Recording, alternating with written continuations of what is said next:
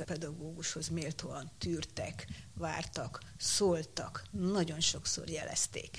Tehát azért itt több mint tíz évről beszélünk, ez akkora türelem volt a pedagógusoktól, amit szerintem csak pedagógusok képesek erre, mert tényleg hatalmas bajok vannak, és ez folyamatosan újabb és újabb pofonok, és Kicsit úgy jártak a pedagógusok, mint a, a neveletlen gyereke, hogy, hogy azt, azt gondolták, hogy majd szépen, türelmesen lehet, nem. Vannak pillanatok, amikor ki kell tenni a határt, és ez a gyereknevelésben is így van. Ezek a tiszta szabályok. És én szerintem túl türelmesek voltak a pedagógusok. Most már eljutottunk oda, hogy túl sok gyerek sérül, és a pedagógusnak itt volt elege.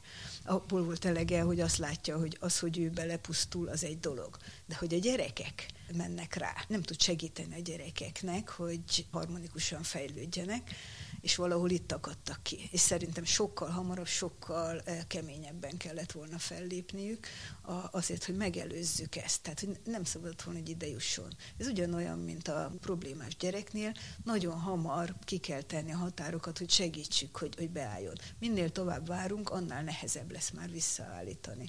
Tehát egyszerűen nem is érti egyébként problémás gyerek is, hogyha eddig nem volt, hát most mi bajotok van? Most ugyanígy vagyunk, mondjuk azért nyilván egy, egy oktatási irányítás, egy kormány, az felelősebb, mint egy gyerek valamivel talán, több felelősséget kéne vállalnia, és ezt azért tudnia kéne, már csak azért is, mert szakértők is vannak, akiket úgy be lehet vonni, de olyan, mintha azt gondolnák, hogy hát tulajdonképpen olyan nagyon nem ugráltak a tanárok, akkor nem csináltunk akkor a hülyeséget. De hatalmas nagy hülyeséget, és most már bűnként tartjuk számon az, az ami történik, miután már gyerekek sérülnek tömegével. Az integráció fából vaskarika, ha az iskola nem idomul a gyerekekhez, és az atipikus sajátos nevelési igényű gyerekeket egy változatlan rendszerbe próbálja meg visszatuszkolni, amivel mindenkinek, a gyereknek, a pedagógusnak, a többi gyereknek, de még a társadalomnak is csak árt. És úgy nem lehet az integrációra felkészíteni a tanárjelölteket, hogy közben őket szegregáljuk és diszkrimináljuk egy jogszabály miatt. Mondja dr. Gyarmati Éva, primadíjas magyar lélektani szakíró, pszichológus, a Magyarországi Diszlexia Központ és az eseni tehetségeket segítő tanács megalapítója, a Magyar Tudományos Akadémia tudományos főmunkatársa, az Apor Vilmos katolikus főiskola tanára, aki saját maga is enyhe diszlexiával és hiperaktivitással küzdött, bár ezt akkor a 60-as években még senki sem ismerte fel. Köszöntöm Önöket, ez a Selfie, a Szabad Európa podcastja, amiben a következő fél órában dr. Gyarmat Évával beszélgetünk majd az esenis gyerekekről, a pedagógus képzésről, az új iskola érettségi rendszerről és a NAT-ról, na meg persze a pedagógus sztrájkról. Milyen volt a gyermekkor a 60-as években, milyen volt itt felnőni?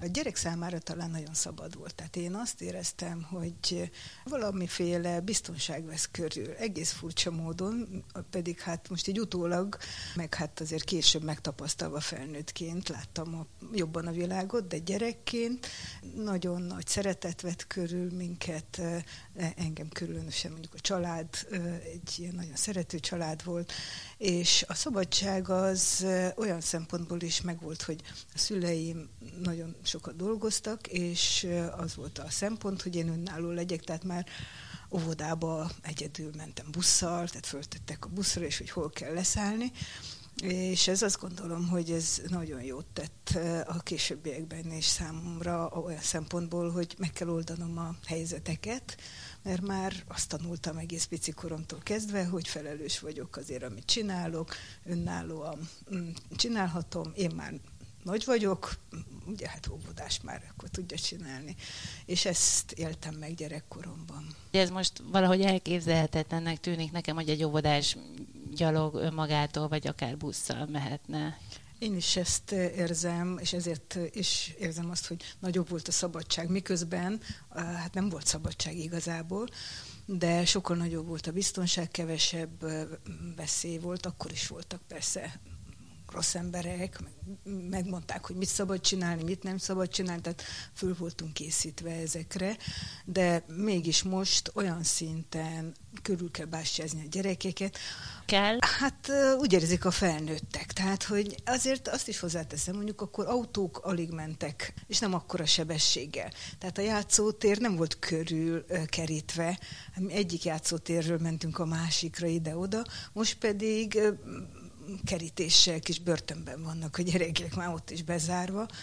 Tehát ugye a biztonság és a szabadság ez ilyen csereszabatos, sajnos, hogy ahol biztonság van, ott nincs szabadság, ahol szabadság van, ott nincs teljes biztonság, és ebben kell megtalálni egy olyan szintet, ami mindenkinek komfortos. Most is lehetne megbízni a gyerekekben, és tiszta szabályokat állítani. Ez a, az egyik fontos feltétel annak, hogy egy gyerek valóban szabad, önálló, sőt autonóm legyen, hogy megvannak a szabályok.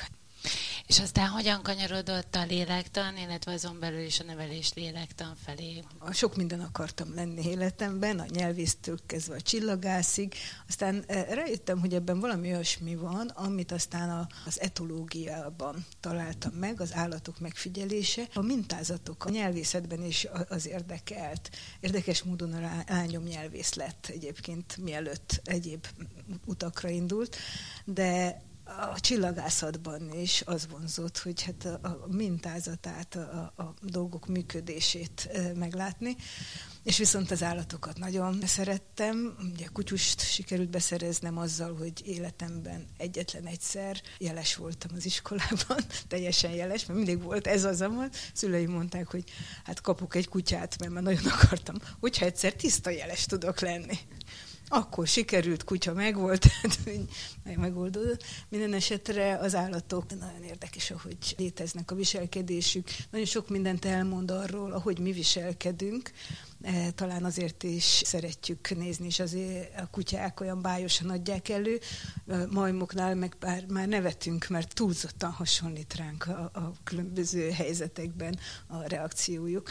Úgyhogy etológus akartam lenni, és ezért indultam el arra, nem vettek föl rögtön, mert voltak olyan tárgyak, amik nem voltak annyira kedvesek nekem, és ezért eh, egy évre elmentem állatszervezetani tanszékre. Laboráns három, ez valahol a takarító, és tehát az utolsó laboráns szint volt, tehát reggelente én söpörtem össze a, a mindenhol ilyen, ilyen lapátszámra döglött ö, csótányok tele volt, de például el is kellett mennem az állatkertbe, márványcsótányokat én hoztam, tehát azért csótány is van nagyon különböző, ezt tudni kell. Hiába volt ott söpörni valóan sok, a kutatáshoz márványcsótányt hoztam a villamoson kis dobozban, úgyhogy ez egy nagyon jó időszak volt, de hát mégsem lettem biológus, és ez azért, mert közben megszületett a fiam, ami egyrészt hát kicsit gátol abban, hogy az ember elmenjen, és akkor nézzegesse az állatokat, tehát ott azért az időfaktor. Másrészt pedig, hát akkor azért rácsodálkoztam a gyerekekre, még mindig ott volt, hogy hát a pszichológiából is lehet etológiára menni, de aztán megmaradt a pszichológia. Tehát akkor gyakorlatilag a fiának köszönhető, hogy pszichológus lett? Mondhatjuk így, igen. És miért pont a nevelés lélektan fogta meg? Valószínűleg a, a legnagyobb csoda, amikor egy kisgyerek, ahogy egyre inkább alakul, és ilyenkor formálódik nagyon, és a környezet nagyon befolyásolja azt, hogy mivé lesz. Egyszerűen meghatározza. Tehát van egy alap, amit hoz minden gyerek, de ebből bármit lehet ebből a kártyából játszani, amit leosztanak bárkinek. Azért furcsa, és azért gondolkodtam el, hogy, hogy nevelés lélektan, mert hogy, hogy a neveléssel azért nagyon sok gondom van. Mert azt gondolom, hogy, hogy a direkt nevelés az inkább ártalmas hanem a fejlesztő környezet, ahol a mintákat, a gyerekek modellkövetők, ők azt látják, hogy ez van körülöttünk, és akkor ezt így kell csinálni, ez van. Tehát úgy, ahogy van, átveszik a környezetet. Az a nevelés, az már csak a bajnak van, már a direkt nevelésre gondolok, és azért ezt a nevelés elméletek is egyre hozzák most már. Tehát, hogy én nem is érzem ezen a részen annyira otthon magamat, de mégis, ami aztán egyre inkább vitt ez a, az oktatás, hogy az a család az az egyik nagyon fontos szocializációs közeg, de hát az iskola, ahol iszonyú sok időt töltenek a gyerekek, és most még többet, ami szerintem egy tragédia. Most megint vissza a szabadsághoz. Én még középiskolában se voltam néha három óráig ben kellett lennünk, de általában sokkal hamarabb, de általános iskolában legkésőbb kettőkor már szabadak voltunk. Ami azért lényeges, mert attól kezdve megint csak felelősek voltunk. Nem mondták meg, hogy mit kell csinálni folyton, hanem nekünk kellett beosztani az időt. És ez most nagyon hiányzik a gyerekeknek, akik reggeltől estig kvázi, hát olyan négy-öt óráig ott vannak, és nem ők határozzák meg, hogy mit csinálnak. Tehát ez a, a szabad döntésben megint egy, egy hiányt érzek, ami nem feltétlenül segíti azt, hogy majd szabadon, felelősen döntő felnőtt legyen belőle. Iskolapszichológus is volt, pont a rendszerváltás éveiben? Az iskolapszichológia az egy nagyszerű lehetőség volt, főleg, mert hogy akkor volt ez a nagy változás, és azzal együtt változtunk az iskolákban, de úgy látszik már ott az oktatásban már hamarabb nyílt a világ. Tehát, hogy én előbb lettem iskolapszichológus, mielőtt a rendszer váltott volna, és iskolapszichológusként megint azt mondhatom, hogy rendkívüli autonómiám volt, mert akkor alakult. Mi alakítottuk, hogy mi lesz az iskolapszichológia. Tehát akkor még nem volt elterjedt, tehát önök voltak az elsők. Az elsők voltunk, és ez azt jelentette, hogy hát körül kell nézni, hogy, hogy tényleg mi a feladat. Nyilván azért voltak már előzmények más országokból, de itthon az egy másik dolog, hogy itt mi a, a probléma, és mi az, amivel foglalkozni kell, és tulajdonképpen azt hiszem ez vitt engem nagyon gyorsan a tanulási zavarok felé, mert, mert nagyon hamar láttam, hogy vannak olyan okos gyerekek, akik hiába okosak, de nem tudnak jól tanulni. Tehát, hogy, hogy nem megy nekik az iskola. És akkor már a tanulási zavarral foglalkoztam a szakdolgozatomban is, hiperaktivitással, a tudományos diák köri munka, tehát ez a terület, ez valahogy már az egyetemi évek alatt megvolt nekem, és, és akkor megtapasztaltam ezt a problémát. És az iskola pszichológusi évek alatt iszonyú sok ilyen muníciót gyűjtöttem, hogy ott a, a mindennapokban lássam azokat a problémákat, és már akkor, a ugye 80-as évek vége, 90-es évek elején látszott, hogy egyre több lesz ez a probléma. Úgyhogy ettől kezdve már elkezdtem ezzel foglalkozni. És csak később jöttem rá, hogy azért itt én nem véletlenül kerültem ebbe bele, mert hogy azért nekem is van egy enyhe diszlexiám, egy enyhe hiperaktivitás, figyelemzavarom. Tehát, hogy De erre később jött rá? Tehát igen, amikor belástam akkoriban, magad... mikor én gyerek voltam, akkor, akkor erről nem. nem volt szó. Azt emlékszem, hogy a B meg a D azért az, az igen nagy probléma volt, meg a K betű az egy nagy halál leírni, hogy mi merre van, tehát mindenfelé tudtam tekerni, tehát az irányok nem, azóta se tudom a jobbat ballat, de ki tudom gondolni. És nagyon sok minden nem automatikus azoknak, akik ilyen uh-huh. aggyal kell megoldják a, a helyzeteket. Minden esetre ez nagyon erősen segített nekem abban, hogy megértsem ezeket a gyerekeket, és a fejlesztésben is nagyon sokat lehetett tenni. Akkor a gyakorlatban próbáltam ki azokat a módszereket, amiket még azóta is használok, javaslok, meg, meg tudtam írni, bátran merem vállalni, hogy ezek, ezek működő dolgok, mert ott működtek a gyerekekkel a gyakorlatban, és én csináltam, nem más. Igaz-e az, amit mondanak, hogy egyre több SNI is, BTM-es, nem is tudom milyen gyerek van, vagy egyszerűen már jobban odafigyelünk rájuk, jobban úgymond diagnosztizáljuk, vagy észreveszik ezeket a szakemberek? Ugye a papíron egyre több van, a valóságban meg még több. Tehát, hogy ami papíron van, az csak a jéghegy csúcsa és fordított a dolog, tehát nem azért van több gyerek, mert hogy jobban észrevesszük, hanem azért vesszük őket jobban észre, mert egyre több van. Ez nem mitosz, hanem pontosan most már részképességekre lehet tudjuk bontani, ahogy egyre inkább több lesz az ilyen problémával küzdő gyerek. Sőt, most már a szakirodalom is egyre jobban tudja, hogy mitől, tehát itt olyan egészen alap dolgokat találnak, hogy azok a különböző környezeti anyagok, amik érik a, a gyerekeket a fejlődés során, ezek befolyásolják azt, hogy merre tovább. Tehát itt egészen pici eltérésekről van szó, de a fejlődés során a nagyon erősen fejlődő agy, az a pici eltérést megkapja, akkor az nagyon másképp fog működni, és még ez a nagyon másképp sem nagyon más, de mégiscsak egy kicsit eltérő, és sorra jöttek most már az utóbbi évtizedben azok a szakirodalmi anyagok, amik a kutatásokat mutatják be, ahol különböző ipari anyagok, ilyen mérgek, olyan mérgek, mindennapi azok az anyagok, amik hát, műanyagokból csak úgy beszív az ember. Olyan egyszerű dolgok például, hogy terhesség alatt szénsavas üdítőlítőket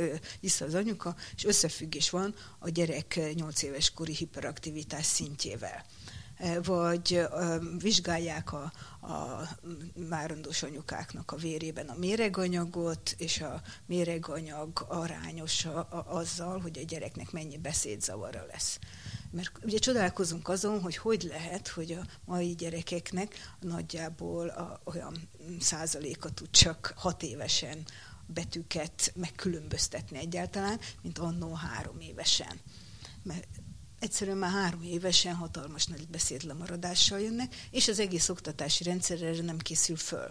Tehát hiányzik az a a változás, ami igazodna ahhoz, hogy a gyerekek bizony nem tudnak úgy fejlődni. Szidják a családokat, hogy persze merül a tévé előtt, meg a kütyű előtt, meg ez is igaz, ez is egy része de most már nagyon bizonyosan lehet tudni, hogy ez csak egy része, és nyilván nem segít a gyereknek, sőt, a fejlődése szempontjából hátrányos, hogyha ha a kütyüket néz meg, stb. De nem ez az egyetlen probléma. Tehát az a szülő, aki szegény azt mondja, hogy sose engedte tévére, sose engedte kütyű elé, és mégis. Hát azért, mert ilyen világban élünk, egyszerűen föl kell készülni arra, hogy ezek a gyerekek egészen másképp tudnak tanulni. Ez nem érinti az intelligenciát, tehát ez a gyönyörű dolog benne, ez csak pont evolúciósan azt a nagyon új működésmódot, ami azt jelenti, hogy így módszeresen eh, tudjon szépen a végrehajtó funkcióival eh, A-ból B-be tervezetten eljutni, ne kolbászoljon el, a figyelmét tudja tartani, vissza tudja tartani magát, de azért a problémát meg tudja oldani, elég rugalmas lenni. Tehát ezek azok, amik a civilizációval együtt növekedtek az agyban, és most ezt támadja meg sok mindenféle, ami éri az agyat, mert ez még túl fiatal működésmód. Úgyhogy nekünk most föl kell készülni arra, amit az ókorban meg tudtak csinálni, mert az ókor volt az, amikor átállt az emberiség erre a civilizált, együttműködős világra. Most nekünk ugyanezeket meg kell csinálni, mert másokból, de a gyerekek hát ilyen kis nomád, gyűjtögető vadászaggyal maradnak itt, aminek megvan az előnye és olyan neurobiológiai vizsgálatok is vannak, amik szépen kimutatják, hogy ezek a, ugye, amik már anyamékben érik a gyerekeket, atipikus idegrendszeri fejlődéshez vezetnek, ugyanakkor a tehetségnek is az alapéletnek. Tehát kifejezetten a kreatív irányú fejlődés, és itt jövünk mi, a környezet, mert ugye hát a környezettel nagyon erősen lehet befolyásolni, és nem mindegy, hogy milyen lesz. És mikor a 21. században minden csapból az folyik, hogy kreatívnak kell lenni, kreatívnak kell lenni, amikor olyan gyerekek születnek, akiknek az agyuk semmi másra nem jó valószínűleg, mint hogy tényleg kreatívak legyenek, akkor mindenféle pszichiátriai diagnózist adunk. Pedig ők, hogyha értelmes és egyéb ö, olyan tulajdonságuk van, ami a tehetségirányba viszi, bizony kiemelkedő tehetségek tudnának lenni mennyire van fölkészülve most, vagy mennyire lát esélyt, hogy felkészül záros határidőn belül mondjuk az iskola rendszer ezekre a gyerekekre. Nem is tudom, hogy integrált oktatásról beszéljünk-e most itt, vagy az iskola érettségi, erről az újfajta iskola érettségi rendszerről, vagy az újnatról, mármint, hogy viszonylagosan újnatról. Ezek összefüggenek nagyon szépen. Az, hogy a gyerekeket most bekergették hat évesen, ugye, amikor most sokkal éretlenebbek a gyerekek. Ez azt jelenti, hogy a gyerekek nagyobb aránya éretlenebb, mint mondjuk 30 évvel ezelőtt, vagy 50 évvel ezelőtt és ezért a, a tanítást sokkal inkább ahhoz kéne igazítani, ahogy kinéznek a gyerekek. A, a, onnan kell elindulni, ahol a gyerek tart, mert különben egy rés marad, a gyerek idegrendszer ezt kitölti valahogy, és ezt hívják zavarnak, mert hogy nem volt még érett olyan terület, amire épített az oktatás. Ezért iszonyú bűn az, amit elkövettek a gyerekek ellen, amit a szülők és pedagógusok elkezdtek, hogy nyomják arrába az életkort, és már 7-8 éves gyerekek mentek többségében első osztályba, ezt egyszerűen olyan okokból, hogy nem volt elég hely az óvodában, ahelyett, hogy még több óvópedagógust képzünk, még több óvodát biztosítunk, mert hogy az egy nagyon jó dolog, hogy kötelező az óvoda. Tehát, hogy ez, ez rendben van, mert hogy a fejlesztésre különösen szükség van, és nem biztos, hogy a család meg tudja csinálni. Bár az óvodában is, ha 30 gyerek van egy, egy csoportban, és ez elég gyakori, akkor az nem fejlesztés pedig már ugye három éves korban logopédiai fejlesztés kellene. Én azt gondolom, hogy az óvópedagógusokat már logopédiai felkészítéssel, tehát logopédiai játékokat tudjanak a mindennapokban játszani, így kéne segíteni. És még mindig ott vagyunk, hogy hat éves korban még mindig nem arra az iskolára érettek, ami itt most van. Mert hogy egyébként tőlem öt évesen is mehetnek iskolába, teljesen mindegy, hogy mikor mennek iskolába, az iskola olyan, ami az iskolába érkező gyerekeknek megfelel. Ha nem felel meg, akkor meg akármikor megy, sérülni fog, és mindenféle zavarokkal fog küzdeni, szorongással, ez teljesen aztán elege lesz az egészből, és így veszítjük el a gyerekeket. Tehát egy rossz nemzeti alaptantervel most veszítjük el a gyerekeket. Miközben arcvesztés nélkül lehetett volna ezt a natot most a Covid-ra hivatkozva kidobni a szemétbe. Egy olyan jó lehetőség volt. Miért nem történt meg vajon? Egyszerűen nem értem. Nem tudom. Nem tudom, hogy ez, ez miért nem lehetett. Mondom, hogy, hogy mikor azt is lehetett volna mondani, hogy tényleg most nagyon más a helyzet. Hát megváltozott. Hát könyörgöm, lássuk be, Covid azért behozta a 21. századot nekünk, két lábbal berúgta az ajtót, ablakot, egész más helyzetet teremtett. Nagyon sok olyasmire szembesültünk, amit már meg kellett volna csinálni, ugye ez az iskoláknak a felkészítése, és ez meg is történt. Az az izgalmas, hogy a digitális oktatási stratégia, az be is kellett volna vezetni már 2018-ban, mert akkor így kész volt. Horváth Ádám még gyönyörűen megcsinálták, és az nagyon jó. Csak nem vezették be. Nem is lehetett volna bevezetni, mert nem illett a NAT-hoz. Tehát az egy 21. századi megoldás, amit gyönyörűen kidolgoztak. Ennek nem a, nem a kütyű használat, nem az eszköz használat a lényege, hanem ez egy egész más szemlélet.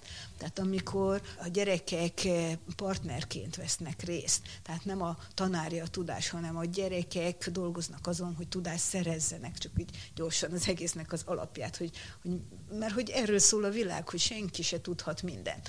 A gyerekek is egy csomó mindent tudnak a tanár is, meg a szülő is tud egy csomó mindent, de közel sem akkora különbség most már, mint volt és az egyik a másikat ezzel a partneri kapcsolatban nagyon jól tudná segíteni. Tehát ez a régi, hogy, hogy bemegyünk, akkor hiányzások, akkor osztályzás jön, dolgozat jön, számon kérünk, leadjuk az anyagot. Ezek nevetségesé váltak a Covid alatt, amikor az a távoktatásnak nevezett káoszt sikerült megcsinálni. A pedagógusok tényleg gyönyörűen csinálták, amit lehetett, na de hát azért kezét, lábát megfogják és járja el a hattyúk táncát, maximum a, a nagy halált lehet eljárni. Tehát ez, ez így nem működött. És megvan az eredménye, iszonyú nagyot ugrott a, az eseni sajátos nevelési igényű gyerekeknek a száma sajnálatos módon, és az arány is, mert közben nem lettek többen az iskolában a gyerekek, tehát hogy így e, ez e, még csak nem is jó hír, és ez még csak megint csak a jéghegy csúcsa, mert e, egy nemzedéknek vannak súlyos problémái az írás-olvasás, számolás terén, és közben úgy csinálunk, mintha ez mind jól ment volna, és én azért rühellem a sikerpropagandát, mert úgy csinálunk, de attól még ez nem történt meg. És ezek a gyerekek úgy mennek tovább, hogy képességhiányaik vannak. És nem azért, mert ők butábbak, mint a többiek, és nem azért, mert a, a tanító szülő nem tett meg mindent, hanem egy ilyen helyzetbe kerültek. Ráadásul az még egy külön szerencsétlenség, hogy pont akkor csinálták ezt a hat éves kori beiskolázást, amikor pont jött a Covid. Jó, hát ezt a kettőt nem tudhatták, de hát az egyik ostobaság volt, a másikat meg nem oldották meg. Úgyhogy a kettő így most szépen összetalálkozott, és ebből mm, szörnyű dolgok vannak. Nálam is hosszú várólisták vannak, Ugye az Apor Vilmos Katolikus Főiskolán megcsináltuk az atipikus fejlődés módszertani központot, és annak keretében csinálok vizsgálatot, tanácsadást. De hosszú áru. És nem tudom hova küldeni, mert hogy mindenhol ott vannak a, a hosszú árulisták. Ezért is tartom fontosnak, hogy felkészítsük a pedagógusokat, hogy legalább ami megoldható, azt megoldják, és így a pedagógusoknak is sokkal könnyebb lenne az életük azáltal egyszerűen, hogy, hogy nem érzik magukat teljesen kudarcosnak. Mert most ez történik. Azt érzi, hogy, hogy bármit csinál, az nem működik, a, az, az administratív ö, oktatási rendszernek egyáltalán nem tud megfelelni, az, de azt számon tudják rajta kérni. Amit nem lehet számon kérni, az az, hogy mit csinált a gyerekkel, mert hogy azt, ha leadminisztrálta, akkor jól van. Az, hogy a gyerek az ott tart, ahol, ja, kérem, majd, majd lesz valami. És hát innen persze nyilván, ahol a szülő tud segíteni, segít, ahol meg tud fizetni magántanárt, majd akkor megfizeti, és a többi csönd. De majd hangosak lesznek. Tehát azok, akik ott maradnak az útszélen ezáltal, azokkal nagyon-nagyon nagy problémákat fogunk magunkkal hurcolni. Mit lát most a tanár továbbképzésben? Van-e utánpótlás? Mennyire lelkesek most a fiatalok, hogy pedagógusi pályára menjenek? Illetve ott mennyire készíti fel őket a rendszer? Azt tudom, hogy ön személy szerint a szívügye, tehát hogy ezekre a gyerekekre. Alakul a dolog, de nagyon lassan. Például az Apor Vilmos Katolikus Főiskolán bevittük a, a kötelezően választható tantárgyak közé az atipikus idegrendszeri fejlődés és ez megfelelő módszert annak a, a tanulási lehetőségét, és a diákok jönnek rá rakásra, mert hogy ők már tudják, tehát hogy tisztában vannak, azon felül az ilyen típusú képzésekkel is tisztában vannak, tehát, hogy, hogy mondjam, igény lenne rá. De valamiért, a, főleg az ELTE gyógypedagógikára nagyon nem akarja kiadni. Tehát, mintha ha csak a, a gyógypedagógusok privilégiuma lenne ez a probléma rendszer, az ELTE tanító óvóképzője át akarta venni ezt a képzést, és nem hagyták azzal, hogy hát ez gyógypedagógusi kompetencia. Miközben a, ha gyerekeket beteszünk azzal, hogy integrálunk, akkor a pedagógust erre föl kell készíteni. Tehát olyan nincsen, hogy a gyereken gyakorol. Egy valódi jogállamban azt gondolom, hogy már olyan pereket akasztottak volna az oktatás irányítás nyakába, hogy képzetlen, nem megfelelően képzett emberekre rálőcsülik a gyerekemet. Ne az én enyhe autista gyerekemen tanulja ki azt, hogy milyen egy autista gyerek vagy a hiperaktív, stb. ilyen gyerekek. Arról nem beszélve, hogyha a pedagógus nem tudja ellátni ezeket a gyerekeket, és egyre több ilyen gyerek lesz, az már önmagában is a többi gyereket, tehát a tipikusan fejlődő gyerekek, akik szintén sokfélék, és nekik is megvannak a sajátosságaik, de ők ugyanúgy sérülnek, mert hol kapnak annyi figyelmet, és gyakran félelmetes is számukra egy olyan kezeletlen helyzet, ahol hát nem ért hozzá a pedagógus, és dükkitörések, és olyan helyzetek adódnak, amit a gyerek egyébként hát soha hát a közepére se kívánt volna, hogy ilyen, ilyesmi közelébe kerüljön, és nap mint nap mekkora feszültségeket élnek meg. Egyébként én azt gondolom, hogy a maga az integrálás, ez, ez egy fából karika, mert hogy abban a rendszerbe rakjuk vissza a gyerekeket, amely kivetett ez. Ez logikailag sem működhetne. Tehát itt mindenképpen az oktatási rendszeren változtatni kell, már akkor is, ha integrálni akarunk, minimum annyi, hogy felkészítjük a pedagógusokat, és pedagógiai asszisztenst adunk, hogy ebben a helyzetben a feszültségből kivegye a gyereket. Nem azért visszük ki a, a gyereket, amikor bedurran, hogy büntessük, hanem azért, mert neki meg kell nyugodnia, és a többi uh, inger gyerek, stb. ezek uh, nem segítenek. Tehát uh, valamit azért változtatni kell, hogyha most visszatesszük azzal, hogy integráljuk, akiket eddig kinyomtunk, és sajátos, meg beilleszkedni, tehát ott van a nevében, akkor ezt azért el kell tudni látni. Ez lenne. És akkor ez még mindig nem megoldás, mert olyan számban vannak most már ezek a gyerekek, hogy most már nem lehet azt mondani, hogy őket lassan a tipikusokat kell integrálni a, a, azok közé, hogy, hogy elviseljék azokat a gyerekeket, akik egészen másképp tudnának működni, és nem is lenne ennyi baj velük, hogyha megfelelően tudnánk hozzájuk fordulni. Most már ideje lenne az inklúzió felé fordulni. De a pedagógus képzésben olyan alapvető problémák vannak, hogy maga a pedagógus képzés is ellene dolgozik ennek. Tehát ha nem úgy tanítják a pedagógus, ahogy neki kell tanítania majd, tehát azért én a tanulás szót mindig jobban kiemelem, mint a tanítást mert egyre inkább egy tanulási környezetet kell biztosítani, és az egyetemen, főiskolákon is ez kéne, hogy a, a diákoknak egy olyan tanulási környezetet, ahol persze egy csomó előadás is van benne, de hogy nagyon sok gyakorlat kipróbálja, csinálja, ott van, egymással meg tudják beszélni. És akkor még ez a kisebb baj. A legnagyobb bajnak most, e, és szerintem egy szemléleti kérdés, azt tartom, hogy különböző e, tanulási zavarok kizárókot jelentenek a pedagógus képzésből. Na most így tanulnak integrációt, tehát, hogy az, aki tanulási zavarra küzd, az nem mehet pedagógusnak? Leérettségizett szépen, alkalmassági vizsgán megfelel, de ha papírja van arról, hogy diszlexia, diszkalkulia, diszgráfia, akkor nem lehet. Hiába felel meg az alkalmassági vizsgán. Tehát nem lehet pedagógus, még óvópedagógus. És ezt most már évek óta próbáljuk, és az Aporon szerintem most nagyon szuper rektorunk van.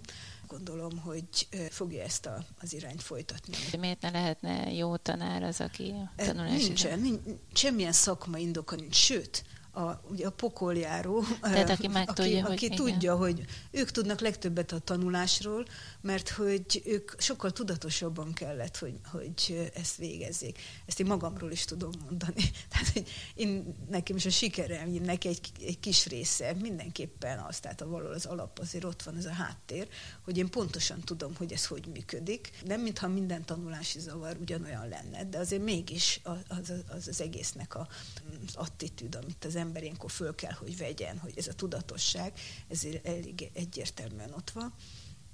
És ezek a pedagógusok nagyon jók lennének. És nem is lenne baj, ugye eltitkolni sem szabad, de ott van a nyelvvizsga. És a nyelvvizsgán gyakran nem tudnak átmenni a rossz tanításban, meg tudnák tanulni a nyelvet, de maga a nyelvvizsga is ellene van annak, hogy egy diszes képes legyen levizsgázni. Le tudnak vizsgázni, de akkor külön tehát úgy készítjük föl külön a nyelvvizsgára, mert az hiába tudja a nyelvet, a nyelvvizsgára külön kell fölkészíteni. Egy diszlexiás fiú, aki Angliában nőtt föl, nem tudott itt levizsgázni nyelvvizsgát. Mert a, ugye a helyes írása, meg a tesztet se tudta jó kitölteni, mert a nyelvtanja se volt jó. Mert egyébként se jó. De azért elég perfekt volt angolul. Tehát, hogy annyira fonák az egész helyzet, hogy, hogy semmit nem kéne csinálni, csak szépen logikus, rákérdezni, hogy de mi ennek az alapja és nem, nincs semmi, illetve én azért látom, a, a, hogy, hogy mi a fonákság benne. Különböző ilyen diszlexiákra extra pontot adtak.